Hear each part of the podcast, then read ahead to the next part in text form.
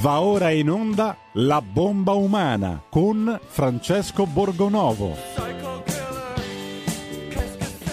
Radio RPL, subito la linea Francesco Borgonovo per andare in diretta con lui e con il suo ospite 02 66 20 35 29. Inviate fin d'ora invece i vostri WhatsApp al numero 346 642 7756. Ben trovato Francesco. Eccoci, buongiorno Giulio, buongiorno a tutti gli ascoltatori, benvenuti nella nuova era del Super Green Pass, anche se insomma, ci dobbiamo entrare fra qualche giorno, però mentalmente ci siamo, ci siamo già entrati adesso davanti a questa operazione che non ha uguali eh, in Europa, perché è, soprattutto nella storia d'Italia, non mi pare che questa sorta di, eh, di fatto lockdown per i non vaccinati sia ripetuta da qualche altra parte. E, io magari sbaglio, eh, qualcuno sostiene che sia l'unica strada, che è una cosa che alla fine non cambia le carte in tavola, che è una cosa che si fa per salvare il Natale. Ma eh, io a questo punto però quando vedo gli stessi titoli dell'anno scorso sul fatto che bisogna salvare il Natale, da una parte mi chiedo, beh, forse allora nella gestione della pandemia qualche cosina è stata sbagliata, perché se siamo al punto dell'anno scorso, eh, certo, poi contemporaneamente, ed è qui la cosa contraddittoria, poi qualcuno in televisione mi accusa di eh, fare solo problemi, non avere soluzioni, io cerco di spiegarla qui con voi senza gente che interrompe troppo. Um, il punto a me sembra che ci siano delle cose contraddittorie, come dicevo, cioè da una parte la situazione è nettamente migliore dello scorso anno a livello di, di ricoveri in terapia intensiva, di ricoveri nelle altre, negli altri reparti, anche di morti, cioè rispetto a, alla fase iniziale della pandemia stiamo molto meglio e stiamo un po' peggio di quest'estate, ma in, nel complesso stiamo meglio dell'anno scorso. E allora se stiamo meglio dell'anno scorso, eh, teoricamente bisognerebbe aprire di più. No? Da un lato è quello che stanno facendo, cioè da un lato stanno di fatto per i vaccinati togliendo una parte distinz- della distinzione in zone. No? Eh, quindi se uno è vaccinato, anche se si in zona gialla, zona arancione, mantiene la sua libertà di circolazione, può ancora andare nei negozi e, questo secondo me è giusto, cioè è giusto togliere eh, delle restrizioni a questo punto. Non è possibile che se le cose vanno meglio ci siano le stesse restrizioni dell'anno passato. Ma poi cosa succede? Contemporaneamente però si discrimina e si toglie dalla circolazione una parte di persone che eh, noi sappiamo, uno, non essere responsabile dei, dei contagi, cioè non è che si può accusare solo, solo il, chi non è vaccinato, anzi spesso chi non è vaccinato è una persona che insomma, ha fatto i tamponi fino all'altro giorno per, o oh, continua a farli purtroppo per andare a lavorare, eh, che magari cerca di, di, stare attento, insomma, cerca di, di preservarsi eh, dal contagio, eh, perché sono tutti negazionisti, matti e cose come si dice, e quindi eh, delle volte è anche più sicuro, no? Eh, di uno che magari si è fatto il vaccino mesi fa, sappiamo che dopo tre mesi comincia a calare la protezione dal vaccino, eh, per cui vuol dire che ci sono in giro delle persone che hanno ormai vaccinate mesi e mesi fa e la cui protezione è scesa, quindi possono eh, contagiarsi, possono contagiare, non eh, magari a, a, dei livelli insomma come sono pur sempre spesso sintomatici, e non a livelli come l'anno scorso, e dopodiché anche loro possono contagiare. E quindi noi da un lato stiamo aprendo perché la situazione effettivamente va meglio, o comunque non si può richiudere perché l'economia ne soffrirebbe troppo, e dall'altro però stiamo contemporaneamente mantenendo delle restrizioni che consentono, uno, a questo governo di avere un capo espiatorio, cioè di incolpare i Novax,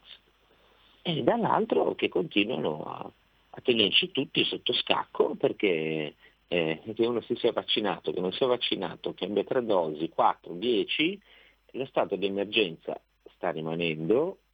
a gestire la pandemia è un governo che non ha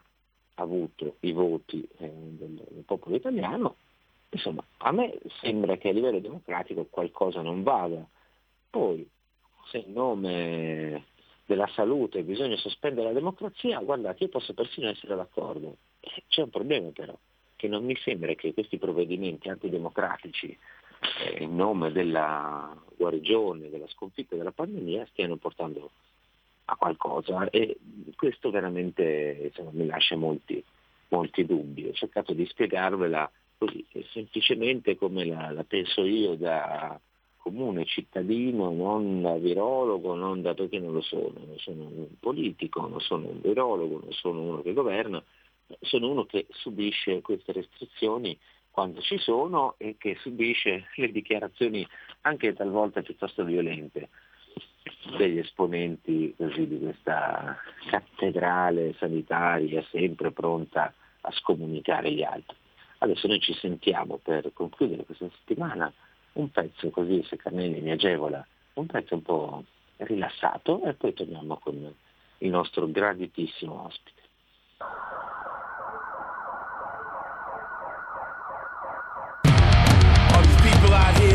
Tripping off of police brutality like this shit is something new. Give me a fucking break. I've been talking about this shit for over 20 years. And now you can kill a motherfucker just because of how he's fucking serious? Got on my black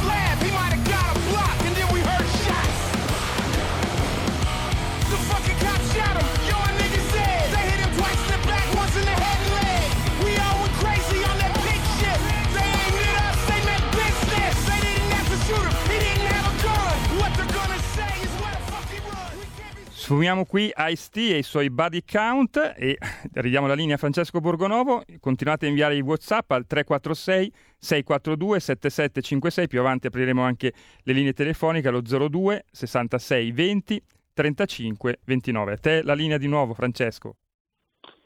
Eccoci, allora siamo tornati dopo aver sentito questo brano bello tranquillo che parla insomma, dei rapporti un po' tesi di Ice-T e dei body count con eh, insomma, la realtà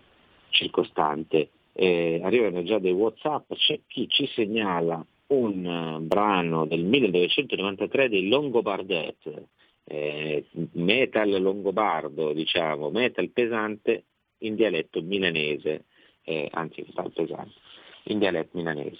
E, va bene, grazie, cercheremo di, di, metterla quanto prima, anzi magari se riusciamo, adesso la giro in regia e vediamo se poi magari dopo riusciamo a metterla, se c'è, se c'è tempo. Ehm, invece ci scrive Corrado, affezionato ascoltatore da Treviso, eh, che ci dice ma quanta cattiveria in tv e in giro, ma che razza di mondo lasciamo ai nostri figli? Ecco, questo è secondo me un, un grande problema, di cattiveria se ne vede sempre di più. E allora io mi permetto di farvi un appello prima di introdurre il nostro ospite, eh, visto che sta diventando difficile parlare, dire le proprie opinioni liberamente, senza essere accusati di essere fascisti, razzisti, novax, omofobi e tutto quanto, tutte le accuse possibili e immaginabili te le fanno quando tu dici una cosa che esce leggermente dai, confini del politicamente corretto, del sanitariamente corretto, dell'eroticamente corretto. E allora, se volete conservare una voce di libertà e volete ancora esprimere liberamente le vostre opinioni anche, fate una bella cosa. Abbonatevi a RTL, andate sul sito, scaricate la app, scegliete la vostra formula, quella che vi piace di più, così avete fatto due belle cose contemporaneamente. Avete, siete fatti un bel regalo di Natale, anche se deve ancora arrivare, e avete sostenuto una voce libera, quella che vi dà ancora la possibilità di esprimervi e quella che fino adesso e anche dopo, in futuro, non ha mai censurato e mai censurerà nessuno, anche quelli che non sono d'accordo, anche quelli che eh, insomma, criticano, hanno delle cose da ridire. Quindi è veramente una cosa importante, perché poi se noi non partecipiamo, non collaboriamo a sostenere eh, i posti, i giornali, le voci, le trasmissioni che eh, sostengono le posizioni in cui crediamo, beh, poi alla fine continueremo a essere in minoranza e continuerà a esserci qualcuno che fa sentire più forte la sua voce. Quindi, mi raccomando, abbonatevi a RTL. Io intanto do il benvenuto a Francesco Benozzo, anzi bentornato professore, buongiorno. Buongiorno a lei. Allora, eh, ricordiamo per chi si fosse perso qualche puntata precedente che il professor Francesco Benozzo, stimato, stimatissimo docente dell'Università di Bologna, per via della sua contrarietà al Green Pass eh, non, non, si è preso la tessera verde e eh, da quel dì eh, è stato sospeso, lasciato a casa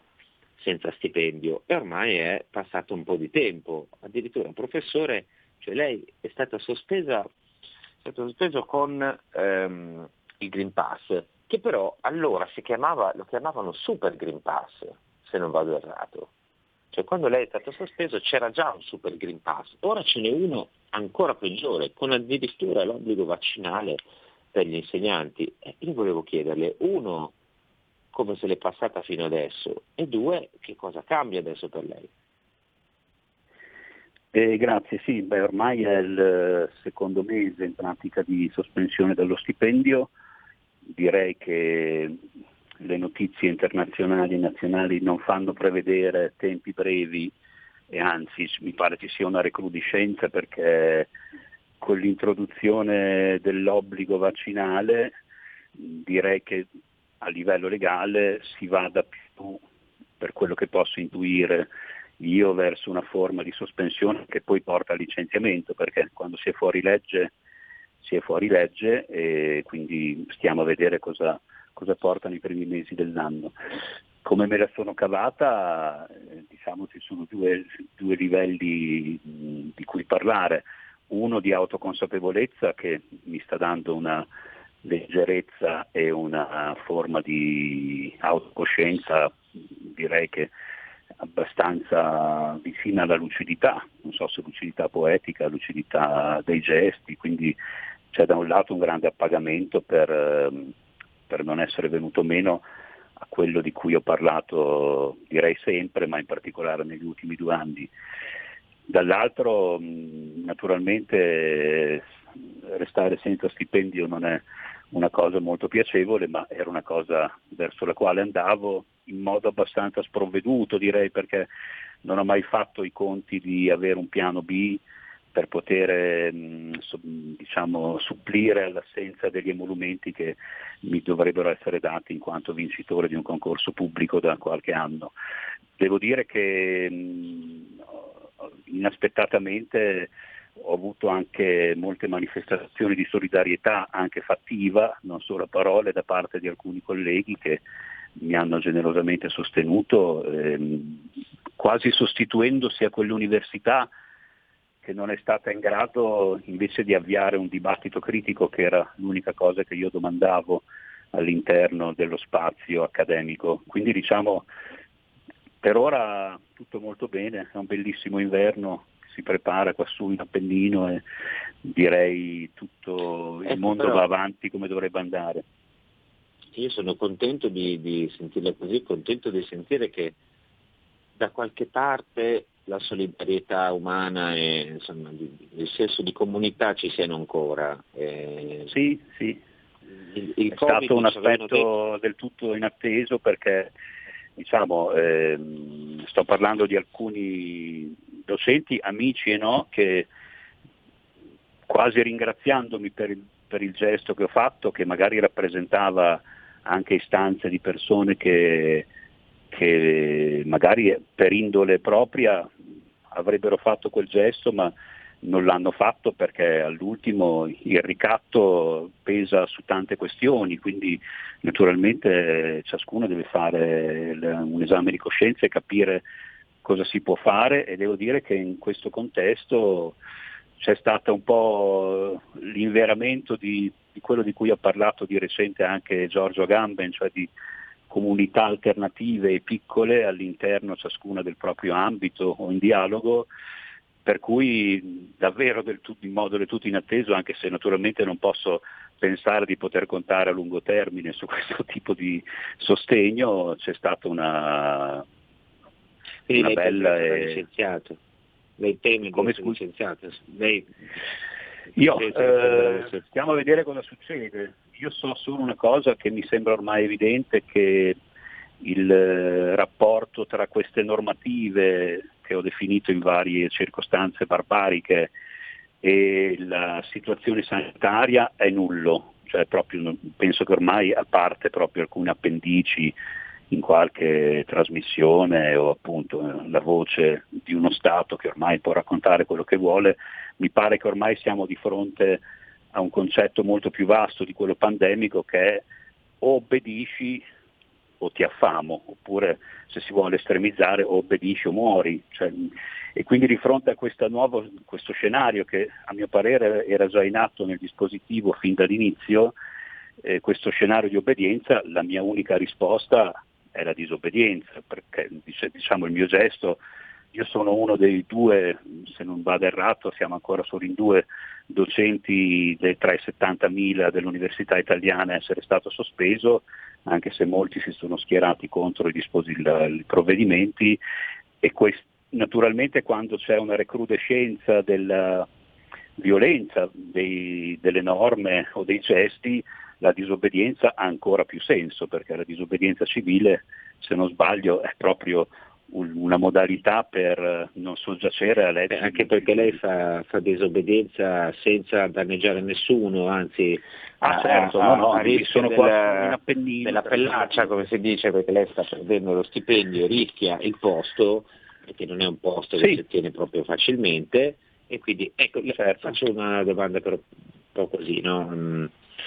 Non voglio giudicare nessuno perché ognuno giustamente farà le sue scelte, ha i suoi problemi, le, le famiglie da mantenere, insomma.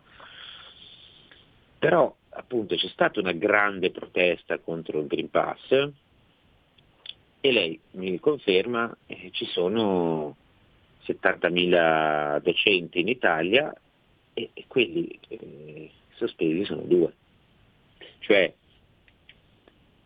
forse poteva esserci, lei si aspettava che ci sarebbe stata una opposizione come la sua un po' più forte oppure no, oppure insomma va bene così. Cioè, non mi sembra Dunque... che sia poi tutta questa, che si sia un po' calmata, cioè, sono tanti, sono partiti forti all'inizio con appelli, poi è un po' andata a finire in niente. Devo dire che, grazie per questa domanda, il, io già dal, dall'estate del 2020 avevo fatto qualche intervento pubblico che mi era costato anche una delle prime censure del, dell'Università di Bologna in particolare, sul fatto del silenzio e del tradimento degli intellettuali e parlavo proprio degli accademici perché, come avrà notato, fino invece a quest'estate, a parte qualche rara eccezione, nessun universitario si è mai mosso contro, diciamo almeno pubblicamente, al di là delle chiacchierate tra conoscenti, contro queste normative. Quindi diciamo l'università si è mossa quando queste normative hanno toccato l'università, quando in estate è stato detto che senza il Green Pass non si sarebbe potuta fare lezione, pena la sospensione, c'è stata una levata di scudi, credo importante nella sua essenza perché ha visto partecipare anche personaggi abbastanza noti e attualmente i firmatari dell'appello al governo, al capo dello Stato contro le norme del Green Pass tra gli accademici sono 1200. Mi aspettavo da questi 1200, non credo di poter dire più coraggio, perché non, non si tratta nemmeno di questo secondo me, perché come lei dice questo ricatto è stato molto ben congegnato e è andato a, a toccare proprio la parte economica, cioè è uno Stato che affama se non si obbedisce e quindi chiaramente di fronte a questo ogni giudizio viene sospeso perché ci sono famiglie, io stesso ho una famiglia, appunto ognuno sa delle proprie storie e devo dire, come le ho detto all'inizio di questa telefonata, che proprio alcuni tra questi 1200 sono tra quelli che mi stanno sostenendo per quanto si può e quindi non, non ho niente naturalmente da, da, ridire. Io, se ricorda, proprio sulla verità, eh, sul giornale avevo fatto un appello invece ai, ai, docenti con il Green Pass e magari anche a quelli che non avevano firmato perché avevo avuto all'inizio qualche elemento di solidarietà, no? stai attento, non fare questo, pensaci a modo, eccetera, e avevo fatto un appello perché si astenessero dal lavoro mh, proprio in segno dimostrativo, perché il sistema accademico è talmente inquietantemente calettato in meccanismi e ingranaggi che basterebbe una settimana o tre giorni di lezione di astensione per farlo saltare, perché salterebbero tutte le connessioni, cioè è un po' come il campionato adesso, le partite di calcio che se ne salta una, certo. salta anche le, quelle delle nazionali, eccetera. È veramente molto molto serrato con nuovi, la nuova modalità dei moduli, dei crediti, eccetera. Non, questo, eh, questo dico sarebbe stato un elemento che avrebbe messo, sarebbe stato piccola, un piccolo sasso in un grosso ingranaggio che però avrebbe consentito a mio parere di, di, fare la voce grossa, di dire attenzione che è nelle scelte individuali che si gioca il destino di tutto, cosa in cui io credo profondamente. Quindi un, un, eh, eh, diciamo... su questo ci torniamo fra un attimo, professore, ci torniamo fra un attimo perché adesso dobbiamo andare un attimo in pubblicità, ma io questo aspetto lo voglio approfondire per bene, anche quello legato insomma, alla protesta più in generale. State lì pochi secondi e poi torniamo in aula.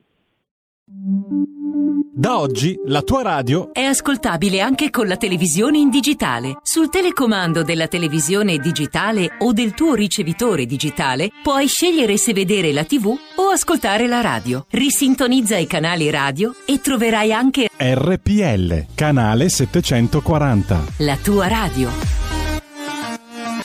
Paola D'Amico, giornalista del Corriere della Sera e autrice della rubrica L'amica degli animali su RPL. Essenziale per la democrazia è un'informazione pluralista e di qualità che non cerca di condizionare o manipolare gli ascoltatori, ma aiuta l'opinione pubblica a formare un proprio pensiero critico. E allora anch'io, l'amica degli animali, dico abbonatevi a RPL. Fatti sentire per sostenere la tua radio e partecipare in prima persona ai tuoi programmi preferiti. Abbonati a RPL. È facile, economico e democratico. Vai sul sito radiorpl.it,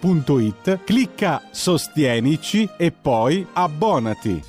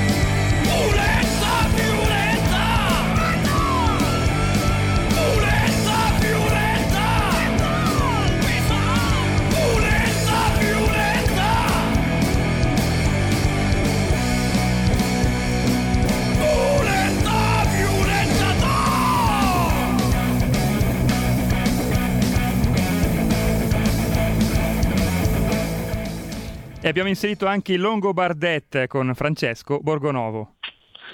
Sì, eh, su suggerimento di un ascoltatore che ci ha mandato questa canzone anche, anche divertente, eh, arrivano tanti messaggi, eh, un aspetto che a me salta all'occhio, ci dice Laura da Bologna, e, che facendo disobbedienza viene meno l'insegnamento e quindi l'arricchimento intellettuale che fornisce il professore. Questo è un pessimo risultato per la cultura italiana. Eh, Alberto ci chiede se legalmente si può fare qualcosa per avviare un'azione contro lo Stato che non eh, permette di lavorare e eh, si può fare eh, ricorso e arrivare eventualmente contro il Green Pass alla Corte Costituzionale, eh, c'è chi ha proposto un referendum contro il Green Pass, per ora diciamo che di grandi risultati non ce ne sono stati, eh, lì bisogna che qualcuno si, si rivolga probabilmente al TAR o altre strutture, poi eh, si dovrebbe arrivare addirittura fino alla Corte Costituzionale, suppongo io, perché qui ehm, poi sulla costituzionalità di questo, soprattutto del Super Green Pass, continuo ad avere qualche dubbio. Eh, Maurizio ci scrive che come negli anni 20 della tessera fascista in pochi rifiutavano e difficoltava a lavorare come mio nonno. Sì, io non, ehm, come vi ho detto, non amo molto il paragone con eh, il fascismo, secondo me è una cosa questa completamente completamente diversa, eh, con modalità diverse, molto subdole, difficili da, difficili da, da, da vedere e da, e da, individuare. Ma torniamo col nostro ospite, il professor Benozzo, di cui, cui stavamo parlando di un argomento molto importante oggi, cioè appunto la contestazione, la protesta anche legittima, perché eh, da un lato ci saremmo aspettati, ma forse sbagliava, ci vedevamo, no? che sarebbe stata una rivolta maggiore degli, dei docenti universitari che insomma, tra gli insegnanti sono anche quelli eh, magari più visibili in televisione, magari gente che scrive anche sui giornali, magari qualcuno che delle volte ha anche uno stipendio appena un po' più alto rispetto a un professore di, di, di livello più basso, nel senso eh, a livello di, di scuola, più per le superiori, le medie, insomma eh, non più basso che, non valga, che valga meno, ecco. anzi delle volte sono altrettanto se non di più importanti, però eh, due persone su 70.000 non sono una cifra gigantesca. E allora mi chiedo, in generale, non è che l'atteggiamento degli italiani, professore, sia stato poi molto diverso, perché di gente che abbia preso la parola contro queste cose qui, pubblicamente non ce n'è tantissima. O, no. sbaglio? Ce, n'è, ce ne sono, ce ne, in realtà le piazze sono state riempite da centinaia di migliaia di persone, come mai si era visto almeno in Italia negli ultimi anni e decenni. Il problema dell'università, per come la vedo io, eh, è che l'università è una, un organismo contiguo al potere e in particolare contiguo al potere esecutivo. Non, quindi ah, praticamente e palesemente non solo da quest'anno e da questi due anni adotta le stesse modalità del potere, quindi basti pensare, apro e chiudo la parentesi, appunto che mh, siamo governati in modo del tutto incostituzionale adesso da un, da un governo che in realtà si affida a degli universitari, per cui il comitato tecnico scientifico si pensi appunto ad alcuni professori, quelli da salotto televisivo, che sono dei docenti universitari prima che dei medici. E non a caso avrà visto anche le indagini sul professor Galli, eccetera, indagini del tutto normali in ambito universitario perché è un ambiente contiguo a queste modalità, per cui in realtà dall'università devo dire che si era già capito che ci si poteva aspettare ben poco, soprattutto in modo inquietante, e questo invece mi ha molto colpito, da quei docenti che magari hanno fatto la propria fortuna accademica pubblicando fior fior di libri magari sulla biopolitica di Foucault, sullo stato di sorveglianza, sul sorvegliare e punire e che adesso invece o non si accorgono che siamo più o meno dentro la stessa modalità, anche se facevano dei corsi universitari fino a due anni fa rintracciando queste modalità in vari stati e staterelli sparsi per il mondo, oppure hanno capito che è meglio lasciare questo tipo di ragionamenti ai libri perché appunto parlarne a livello di realtà costa un piccolo o grande, una, ha una piccola o grande conseguenza come la mia posizione illustra.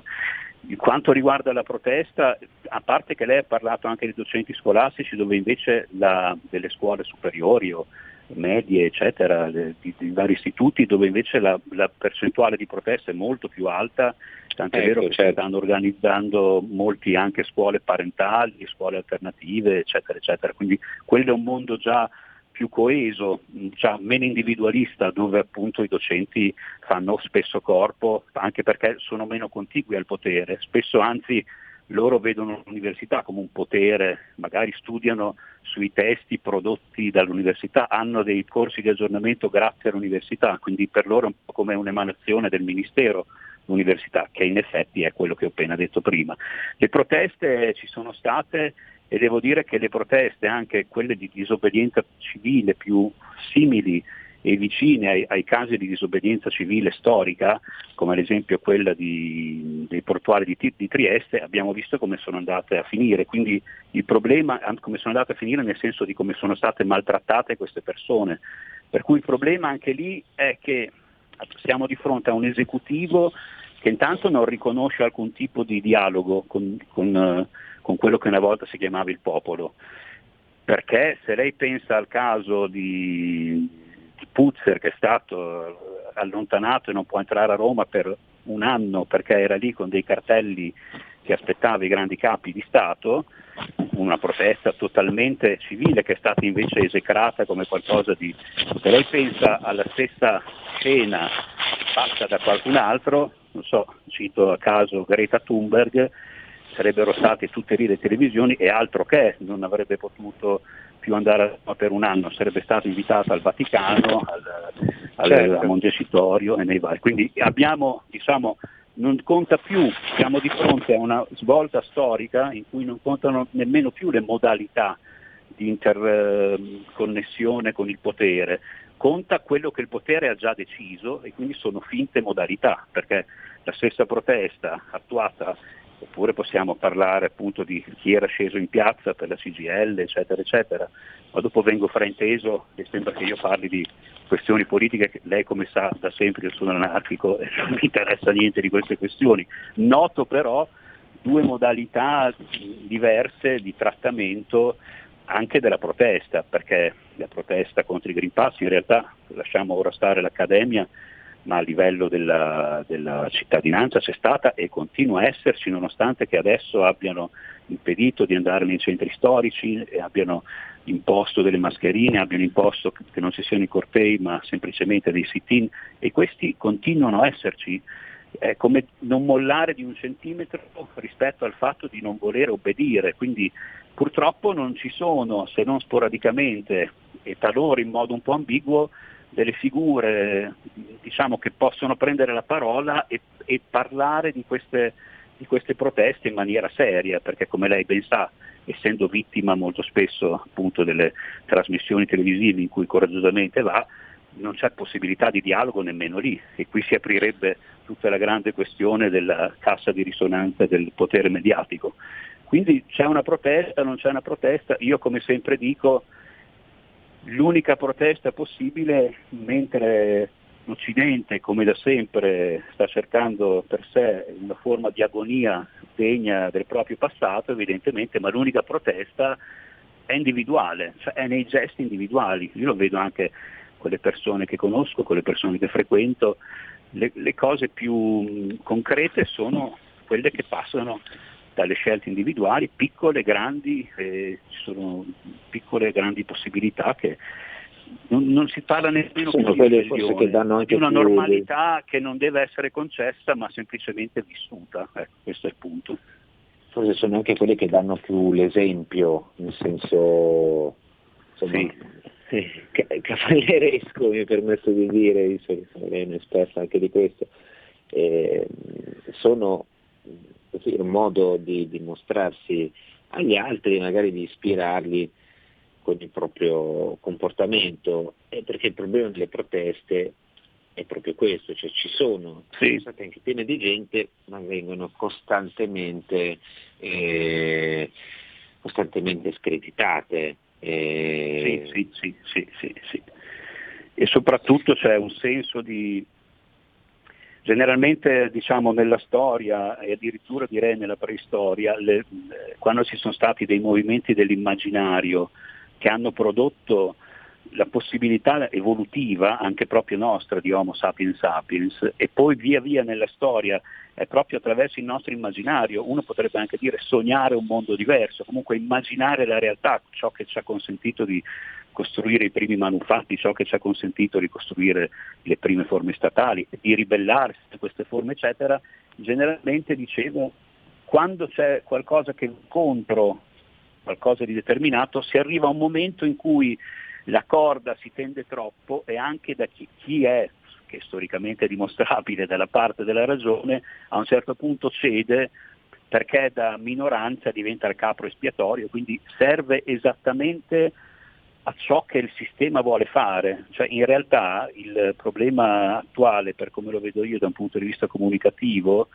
è che è necess- tutta questa protesta è proprio necessaria perché è necessario descriverla come irrilevante ci sono alcuni personaggi che fanno, stanno facendo la propria fortuna anche televisiva di fronte a questo slogan, continuate pure a protestare se assomigliate a quelli che finita la guerra continuavano a combattere in, nelle isolette. No, non è così, sì. questo è quello che appunto si prova a dire, quindi l'importanza magari di figure che, che dicano no, attenzione, non è così, è perché non venga meno uno scoramento da parte della piazza, però personalmente, per, se vuole che decida la mia esperienza,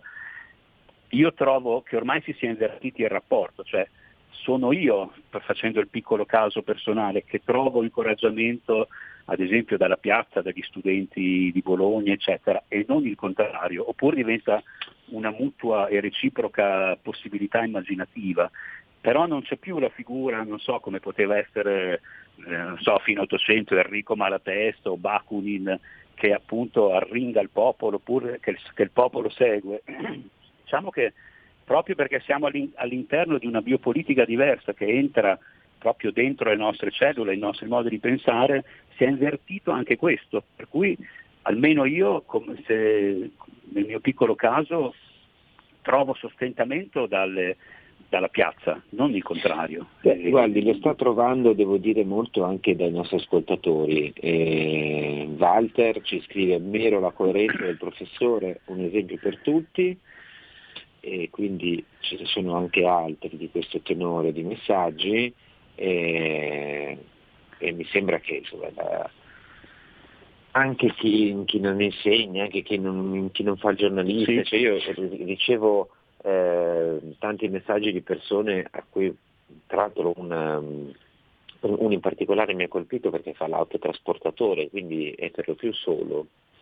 nel suo abitacolo e gli impedito di, di, di, lavorare perché non ha il Green Pass, il che è, è abbastanza delirante secondo me. Ma ehm, noto questa cosa, io ho visto anche l'arresto di questo ragazzo Zeno che è considerato uno degli organizzatori, io non lo conosco, sì. l'ho visto una volta in televisione, mi è sembrato uno abbastanza tranquillo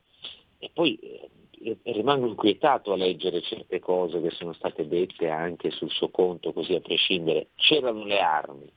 Eh, ma ragazzi, questo signore aveva il porto d'armi, deteneva in casa delle armi,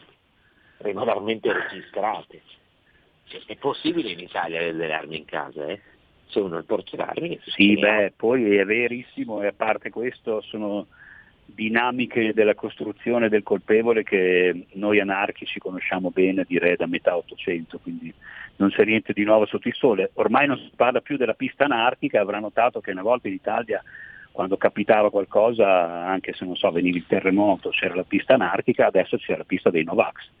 Cioè, diciamo c'è stata una sostituzione, per questo ormai è totalmente apolitico. Battuta, vi hanno rubato il mestiere i fascisti, professore, perché adesso sono tutti,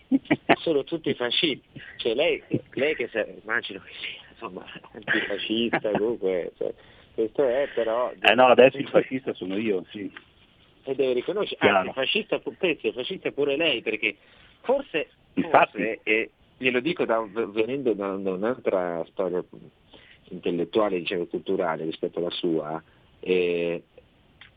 forse ci sono da rivedere anche un po' dei meccanismi di contrapposizione del passato. Sì, no? sì, sì, chiaramente. Per, perché forse qualcuno, io penso che qualcuno diciamo, a sinistra oggi, e lo dico senza alcuna soddisfazione perché avrei preferito che rimanesse come prima, se, se la, lo spot era questo, ehm, capisce a che cosa serve l'accusa di fascismo che tante volte è stata rivolta mm. no, a, a, alla destra a prescindere. E da adesso certo. invece forse qualcuno comincia a capire che le dinamiche della protesta delle volte, no, di questa cosa, no, le telecamere, la sorveglianza, la sicurezza a tutti i costi, che è stato per anni un mantra no, della, della, destra certo. fino a dei, a dei livelli deliranti, e forse insomma, sono un po' da riscrivere queste cose qui,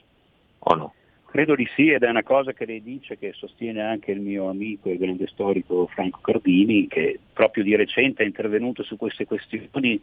ribadendo come in Italia, in particolare in Italia, non ci riusciamo a scrollare di dosso quella parte di storia che andrebbe comunque riscritta proprio, come ha detto lei, dal punto di vista della contrapposizione, perché altrimenti abbiamo da un lato eh, le persone, tra virgolette, facinorose e dall'altro i nuovi partigiani, lei, so, io sono anche musicista come lei sa, ho notato certo. in quest'anno che oltre agli intellettuali e agli accademici la cosa più vergognosa mio, per il mio personale modo di vedere è stata rappresentata da, da molti di quelli so, che erano magari al Ziotto di Genova a cantare per eh, condannare eccetera, le, le, grandi manifestazioni contro il potere e che adesso sono diventati delle casse di risonanza del potere. D'altronde adesso non sto a fare dei nomi, mi sono già inimicati varie volte, comunque il problema è che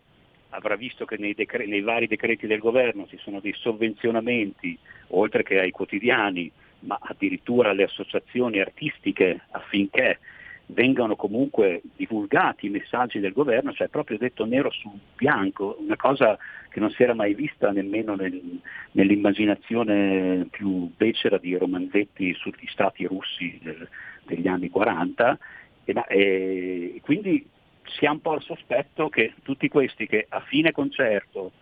magari fanno un concerto con il loro grande repertorio e a fine concerto invitano i presenti a vaccinarsi, anche qui lei ha parlato, abbiamo parlato di due, di due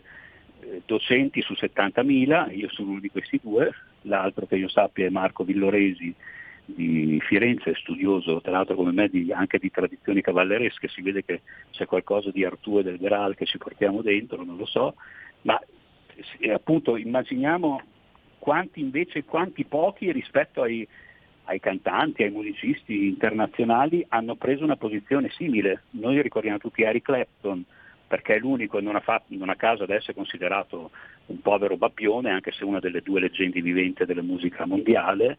Qui in Italia eh, c'è Canali, che è un musicista alternativo conosciuto da pochi. L'altro giorno ho preso con grande favore e piacere la notizia di Mauro Valli, che è un esimio suonatore di violoncello del Conservatorio di Bologna, che a un certo punto ha interrotto il proprio concerto al Teatro di Bologna dicendo che sarebbe uscito per suonare per tutti perché non tollerava di suonare solo per chi aveva un tesserino. Sono casi talmente isolati che forse però fanno ancora più rumore, chissà, forse questa è l'unica speranza o controsperanza, che anche se appunto poi si va a vedere, adesso è inutile che citi il mio conterraneo Vasco Rossi perché sarebbe troppo facile, ma dico anche troppi più agguerriti neopartigiani della musica che insomma, hanno tutti ceduto a, questa, a, questo modello narrativo che anzi stanno diffondendo. Questo, siccome la cultura è veicolata soprattutto in questo modo, oggi è abbastanza strano che, che non ci sia una forma di ribellione diversa. Strano ma comprensibile diciamo. Allora ci scrivono un po' di ascoltatori, eh, ci scrivono di cose insomma Eh, vediamo se ci sono. Intanto telefonate, intanto che recupero tutti i messaggi, no, de, meglio così, ce n'era una forse in linea ma mi pare che non ci sia, non ci sia più. Sì, Francesco, anche perché ti ehm, ragguaglio, hai ancora 4 minuti e poi siamo ai saluti. Eh beh, abbiamo 4 minuti, giustamente, Carnelli puntuali come le tasse, mi ricorda che stiamo per finire. E, no, leggo qualche messaggio, a parte quelli di sostegno al professor Benozzo, che sono tanti, e arrivano anche insomma, un po' di riflessioni su questa cosa della protesta. E ci dice, io non, allora, vediamo questo, io non so se a Berlino sia rimasto un giudice, pare che in Italia li abbiamo finiti da un pezzo, solidarietà al nostro ospite. Dice Rachele, il pensiero terrorizzante, visto quanto fanno comodo le restrizioni, non le toglieranno mai più. E poi c'è anche chi ci dice, eh, con, metodi, con, metodi, democratici temo che non usciremo da questa situazione. Ehm,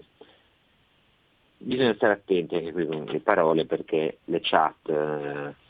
sono state chiuse in due secondi per robe simili. Eh, soprattutto io temo che non se ne esca neanche con metodi antidemocratici, cioè,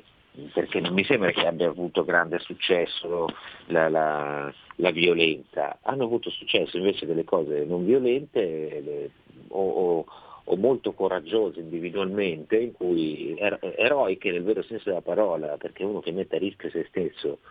con coraggio si trascende in qualche maniera ha un atteggiamento eroico, come credo che sia quello del, nostro professore. Per cui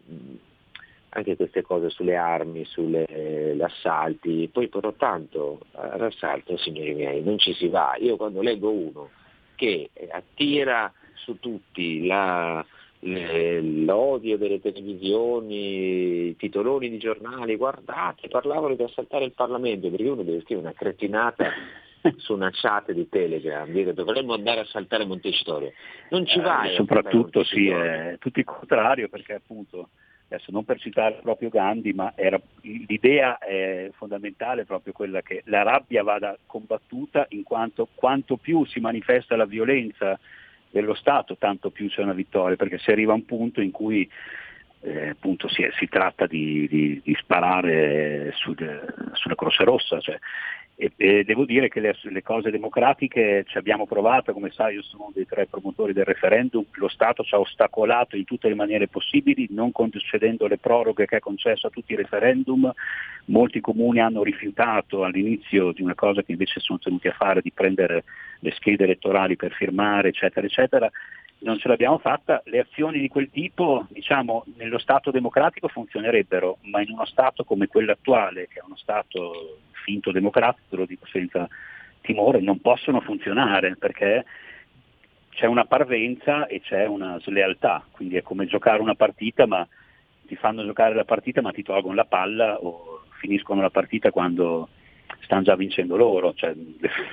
è una finta democrazia in questo senso e la, la, questione del referendum l'ha dimostrato molto bene perché dovrebbe essere un organo di tutela democratica per il popolo che invece è stato boicottato in tutte le maniere proprio dagli organi governativi. E allora, eh, su queste parole che sono abbastanza definitive, noi siamo arrivati alla fine, io ringrazio il professor Francesco Benozzo, eh, Grazie a lei. La solidarietà hanno scritto tanti ascoltatori, anche Pino da Lisbona, solidarietà, eh, insomma, mh, e, e, non credo che tutti appartengano, abbiano, non penso che tutti quelli che ci hanno scritto, che ci ascoltano, quelli che parlano qui in questa trasmissione abbiano le stesse visioni politiche, anzi penso che delle volte le abbiano molto distanti, eh, però insomma io penso che il bello di avere una comunità nazionale sia questo, che, che si può essere sì. comunità anche con delle visioni sulle singole cose diverse, si discute, si litiga e, e poi però si torna alla normalità. Oggi nella normalità non ci siamo. Io faccio tutti i nostri auguri al professor Benozzo, spero vivamente, spero vivamente che il suo contratto non venga interrotto, non dubito che ci sarà. Io spero proprio di no, ma ho retro, retrogusto di tristezza quando lo dico, perché sono certo che se il professor Benozzo dovesse essere cacciato ci sarebbe una, un po' di università straniere pronte a prenderselo, visto che è un, è un bravo studioso e anche molto stimato nel suo. Per cui eh, sarebbe come no, quello che si taglia eh, i cosiddetti per dispiacere la moglie. Quindi, eh, beh sì, ma perché poi a questo livello siamo alla fine della fiera. Io vi ringrazio, vi auguro un buon fine settimana e con una nota così, di, la nostra nota che ci accompagna sempre, dopo tutti questi discorsi ci fanno anche un po' arrabbiare, una sola figura ci consola ed è una figura che assieme a me vi dice abbonatevi a RPL, sostenete questa voce libera e soprattutto, Carnelli aiutami. Sabato sera a casa mia. Oh. Tutti! È un bel direttore! È un bel direttore! Ma come si fa a non abbonarsi a RPL quando c'è Giulio Cainarte come direttore? Non lo so. Buon fine settimana a tutti, noi ci risentiamo lunedì. Avete ascoltato La bomba umana